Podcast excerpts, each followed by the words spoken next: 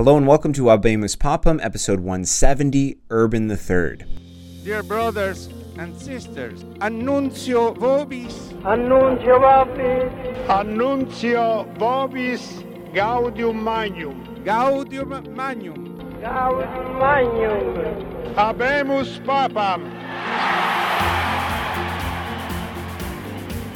So, last episode we had a fairly brief and uneventful papacy of Lucius III, whose major task was negotiating further disputes with the Emperor Friedrich Barbarossa.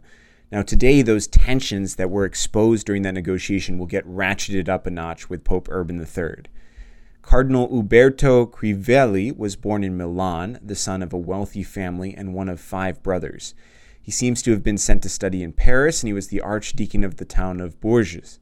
This move to France coincided with conflict between the Holy Roman Emperor Friedrich Barbarossa and Pope Alexander III, who himself moved to France for a time. It turns out that the Crivelli family were some of the most prominent voices in Milan opposed to Friedrich, and they personally helped to bring about the Lombard League, which we heard about a couple episodes ago, which would eventually defeat Friedrich in battle. In France, Uberto made some decent connections. He got to know the exiled St. Thomas Becket and the papal authorities who were in France at the time and he made a good enough impression because he was made the cardinal priest of San Lorenzo in Damaso in 1183. He was then made the Archbishop of Milan in 1185, and not that much later he was elected Pope at the death of Pope Lucius III in late December of 1185. But interestingly, he wasn't the cardinal's first choice.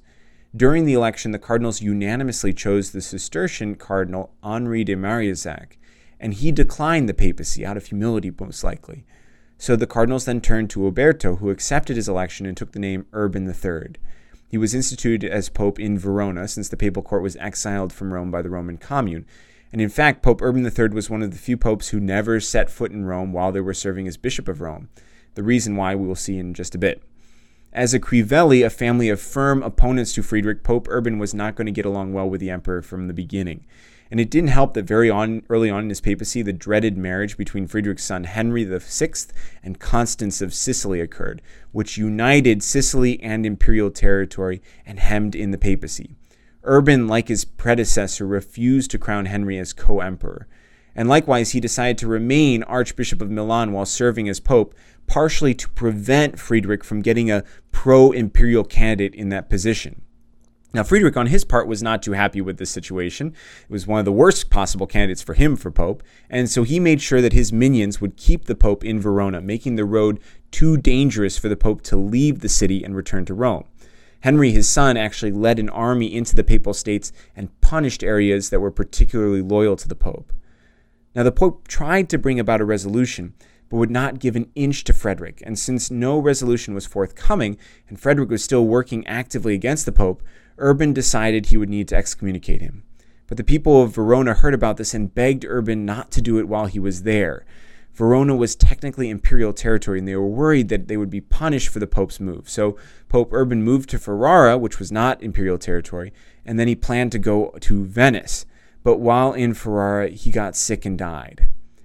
Now, the story goes, and it's probably not true, but I'll tell it anyway because good stories need to be told that in Ferrara on his way to Venice, Pope Urban heard about the news of the great defeat of the Christian army at the Battle of the Horns of Hattin on July 4th, 1187. Now, this was a crusader battle. The crusader army was facing a challenge that they hadn't seen in a long time.